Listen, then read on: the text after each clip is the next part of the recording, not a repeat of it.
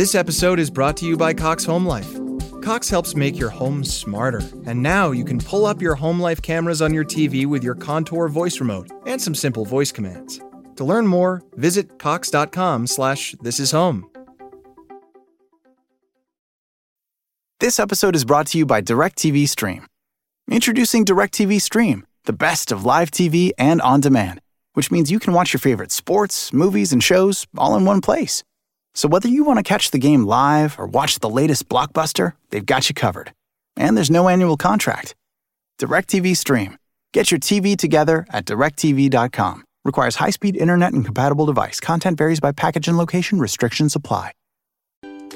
Simply Said is the place we come together to talk about the simple ways we can live well, do good, and be happy.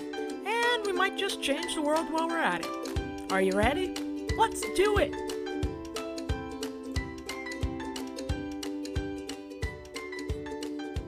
Welcome to Polly Campbell Simply Said, the podcast where we talk about the practical things we can do to live well, do good, and be happy. And I say practical because these are the things that even I can do. And if I can do them, you can do them too.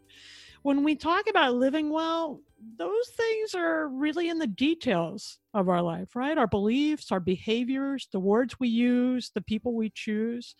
And we talk about this on the podcast so much because I think it's the details that make a difference. There is much we can't control in our lives, but we can always control our response and we can always control the beliefs we allow to navigate our lives as long as we know what they are. But what happens when our lives look good on paper or to the world, but we know that our life is filled with nonsense? Nonsense like stress eating, self sabotage, fear of success, fear of failure, people pleasing and other things that get in our way and keep us from truly living the lives we want to live. That's what we're going to be talking about today with author, podcaster, mom, triathlete Meredith Atwood, author of The Year of No Nonsense. Welcome, Meredith. Hi, Polly. Thanks so much for having me. Uh, thanks for being here. You know, I'm I'm referring to your book straight up because I, I really connected with the stories you shared in there. When when things feel good to the outside world, you know, we have the we have the healthy kids and we have the kind husband and we have a successful job, and yet we don't feel good about it inside. In fact, we know we're imploding, and not something you open the book with right away. You go into some personal details. What was going on for you that brought you to this realization that your life was filled with nonsense? Yeah, so I had it's kind of a decade that that encompasses kind of my journey, but eh, about 10 years ago I started doing the sport of triathlon, which was wasn't a really big deal except the fact I was 250 pounds and had never done any endurance sports in my life. So I got myself together you know, I started doing triathlons, I started getting more fit, I lost a little bit of weight and um, created a business and all this stuff. And I was feeling very proud of myself. I did four Ironmans and I wrote a book about triathlon. And so up until this point, I thought, you know, I've got myself together. This is I'm I'm working. I'm I'm doing doing some good things. And um, I realized that, and it, it happened one morning. it, it, was mm-hmm. kind of the culmination of it all um, I woke up and I turned my alarm off and I went back to sleep. And that was interesting because I was the type of mom that no matter what um, what had happened the night before, whatever, I always did the things I was supposed to do. You know, I got my kids to school, I took care of my house, my husband, I went to work, I did all these things. But this morning was remarkable because I did none of those things. Mm. I just hmm. went back to sleep. And so a couple hours later, I woke up and it was like the kind of scary wake up where you don't really know where you are because it turns out I was pretty hungover. And um, I went downstairs and on the counter, there was empty wine bottles, pizza boxes, um, ice cream containers, and unpaid credit card bills, like all lined up on display. And I thought, I don't remember lining these things up like this last night. Um, so next to all this on the counter there was a note and it was in my husband's uh, smarty pants scientific handwriting and it said you need to get your shit together and i thought who is this note for this is not for me. Yeah. So I got mad. You know, I thought, I do all this stuff for you and these kids, and, you know, let me show you my resume. Like, I'm great on paper. And so I started to text him like this really angry text, complete with like, you know, the devil horn emoji and a knife and maybe a coffin because I was like, I'm going to kill this guy. Um, but out of the corner of my eye, I saw poster board that my first grader at the time had left. She had asked me to help her with a science fair project for school, and I promised her I would the night before. And I realized it was sitting there on the floor. She didn't take it to school. I didn't show up. I didn't even give her an excuse why. And that punched me in the gut because I realized I was living this lie. I mean, I had built this business, I had this book, I was this quote unquote inspiring triathlete and motivational person, yet I was living this life of a fraud because I was drinking way too much and I was not taking care of the things that really mattered. And that was a big wake up call and so shortly after that i quit drinking which was a big step and yeah. um, then i got out of the legal profession which for me was a great step but i still felt like everything was kind of a mess it, it was like this moment where i realized that there was all this stuff going on in my life i was entertaining garbage on social media. I was doing things I didn't want to do. I was not taking care of things. And this word popped into my head. And I was like, that is nonsense. That is mm. absolute nonsense. And that was kind of where it started. It, it was this culmination of things and, and this like revelation that so much of what I could see that I was living and participating in was nonsense. And I loved that word. And so after that popped into my head, I thought, you know what? I'm going to have a year of no nonsense. I'm going to get rid of all this nonsense. It's going to be great.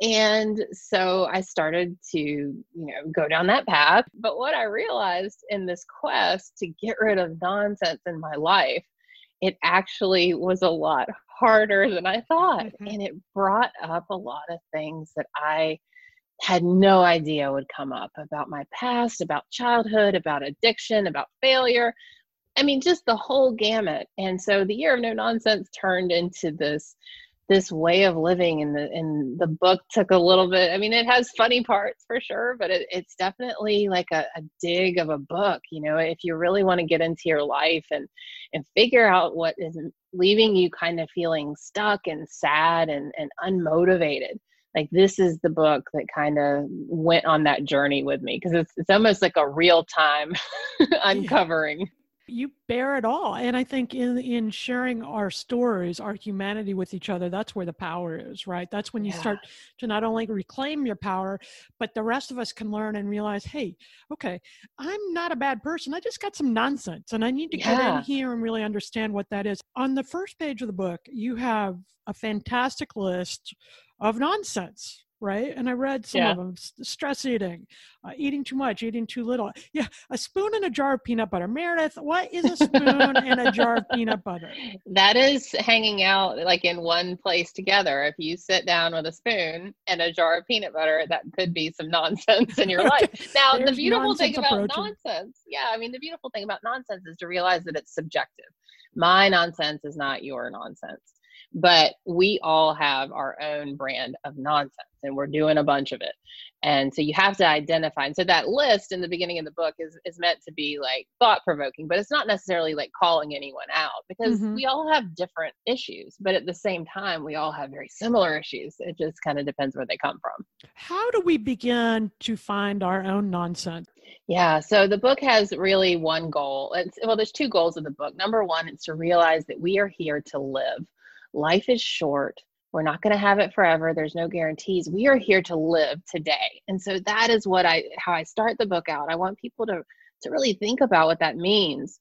And if we're here to live, we want to live our best lives, right? We want to make the most of our time. And so the the way we begin to get out of our own way and to see our nonsense is to see.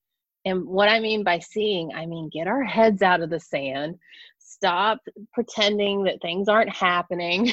Stop pretending that we don't have an active role in our lives. Stop pretending that we don't have a choice. We have choice. We have a voice. And in order to make changes we have to see. And i mean see see the truth. Truth about ourselves the other people around us our habits our imperfections our failures our gifts everything. Like just see the truth. So we're here to live and then we see the truth. And the beautiful thing about once you see the truth, and once you kind of go down this path of, okay, well, now that I see the truth, what, how much of this truth is nonsense? Like, what are the things in my life that are nonsense? Then you have a choice. Because if we're walking around with our head stuck in the sand, we can't see anything. sand is made of lies and it's dark down there. And you can't choose what you want to do with the things that are keeping you sad and stuck and unmotivated. So when you're able to see the truth, you can then make a choice about it. You can say, you know what? I'm not going to do this anymore, or I'm not going to tolerate this anymore.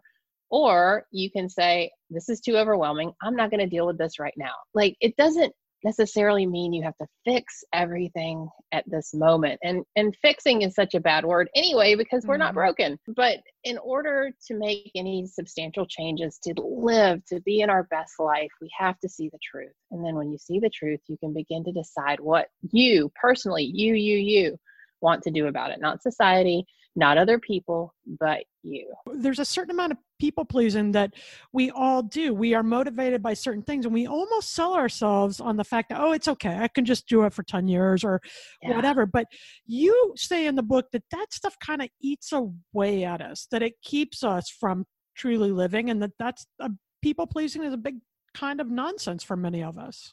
Yes, it's it's one of the biggest kinds I'm starting to learn the more I talk to people um, after the book is is that's a it's a big thing for for many people. And yeah if you're doing something in your life whether it's your job your career your relationship that is slowly making you crazy and making you miserable and you're dreading it whatever it is that will eat at you. And and i was dying a slow death with alcohol and law. Like it was just a sl- and it was like this i call it the socially acceptable path of dying because everyone was like oh you're a lawyer and you're you you love wine you know i mean and that's all socially acceptable stuff. And and look it's not the profession of law that was nonsense. It was nonsense for me because conflict like direct head to head lawyer to lawyer conflict really stressed me out. There's a lot about the legal profession i loved. Um, i love the research i love the writing but the direct like you know cutthroat nature of it really hurt me like it just it was mm-hmm. not good for me and but everyone was so proud of me my parents were so proud of me my grandparents were proud of me and so it was hard to say this is not my life and the the really important part about me leaving the legal profession is everyone's like well it must be nice to just be able to quit your job and what I always say to that is, yeah, I had a side hustle for eight years. Eight years, I, I kind of carved a path of how do I get out of this. I got certified in, in triathlon coaching and nutrition certifications. I built this blog. I wrote another book uh, I, while I was practicing law. All this stuff to prepare me on the path to get out of the legal profession. And so when I talk about people pleasing, like the, the question is to ask yourself, you know, who whose life are you living? Like I was a 38 year old living someone else's life, you know. And if you're not living your life, again, back to the main point of the book, we're here to live you know so let's see the truth. Like who are you trying to people please? Who are you trying to make happy? If it's not yourself like we got some work to do. And then the next part people get stuck on is like well what do i do about it? I don't have a choice. I have to have this job. I need the health insurance. Yes all of that is probably true. But what we also need to recognize is that life you know can you be doing what you're doing in 30 years 40 years? Can you dedicate that much time to being you know, just tolerating something, to being unhappy, to being miserable, to get out of something, to make a change, you do have to create a path. But to create a path, you have to see what's in your way. And, and so all of this is tied up into identifying what nonsense you're living, perpetuating, tolerating, and, and how to get through it. And you may have to create a, a plan and it may take some time. Time is passing. So we might as well be doing something that that means something to us. Well, and what better thing do we have to do but invest in ourselves? That fallacy that we don't have a choice. This is one of my pet peeves. I'm getting on my soapbox. Yeah, it, yeah it get it. I'll get make room for me. I'll get crazy. on it too. the other day, my daughter came home and she's like, "Mom, you know, I had homework due, but." I, I couldn't get it done. I didn't have a choice. You told me I had to unload the dishwasher. And man, we just had that talk right then because here's the deal that we always have a choice in how we're going to respond or how we're going to think. I'm not saying you need to leave your rotten job tomorrow. I don't think anybody's saying that. But what you can acknowledge is number one, the core beliefs that led you there. And and then number two, the reasons why you're still there. So you know, so many people uh, say, well, there's nothing I could do. Well, I'm in a rotten job, but I have no choice because we need the money. I had no choice. I, I had to stay married to him because I, I didn't mm. have resources. You know, yeah. that, I think that idea is how we play small and limited and, and don't truly live. And I'm not saying these choices are easy. They're painful, they're scary, they require work, they require years sometimes of laying the foundation to get really clear about the, what the choice is but you can always choose to look at why you're staying in the job differently you know? Right. i i don't love my job but i love being able to provide for my family so i'm going to stay here till summer.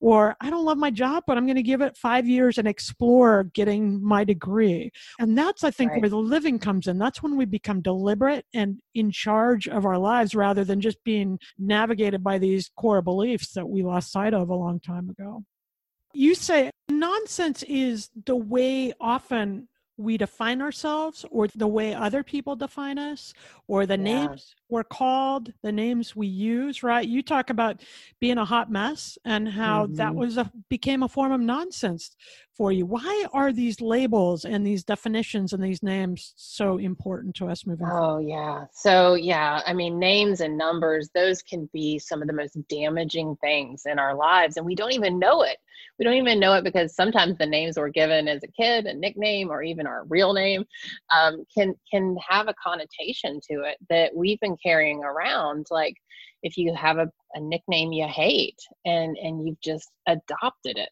um, like for people that call themselves hot messes like i was nicknamed a hot mess for a while and we thought it was funny and then i realized i had one friend who said you really need to drop that. And I thought, what's the big deal? And he said, you don't want to be called a hot mess. You're not a hot mess and it's it's not a good idea. And then I thought, oh, it's fine.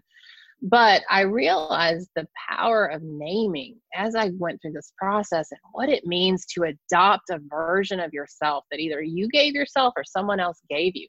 If you walk around in your head all the time and say, "Oh, I'm just lazy," um, or I'm I'm I'm always late. I'm undependable. I'm never going to get you know whatever you're saying to yourself. Your brain is going to believe, and you're going to also follow. Your actions are going to follow that name, and so. I talk about in the book, like when I was a kid, my dad nicknamed me Bear, which I actually like. I think bears are great creatures, and I they made me feel that nickname made me feel strong and and I kind of embodied it. But in the same breath, around that same time, I was told I was not a runner. I, I had a coach tell me, "You're you're not a runner," and so I adopted that as as part of my persona. Well, you know, I'm strong, but I'm never going to be a runner. And so when I started doing triathlon and I started running, I was like, oh, this is hard. I'm not a, you know, because I'm not a runner. it's hard to run when you're not a mm-hmm. runner. And I realized that I had to change that. I had to change that thought. And the same thing with numbers. I mean, we put so much emphasis on our our body weight, our social media followers, the amount of money in our bank accounts, all these numbers defining us as who we are.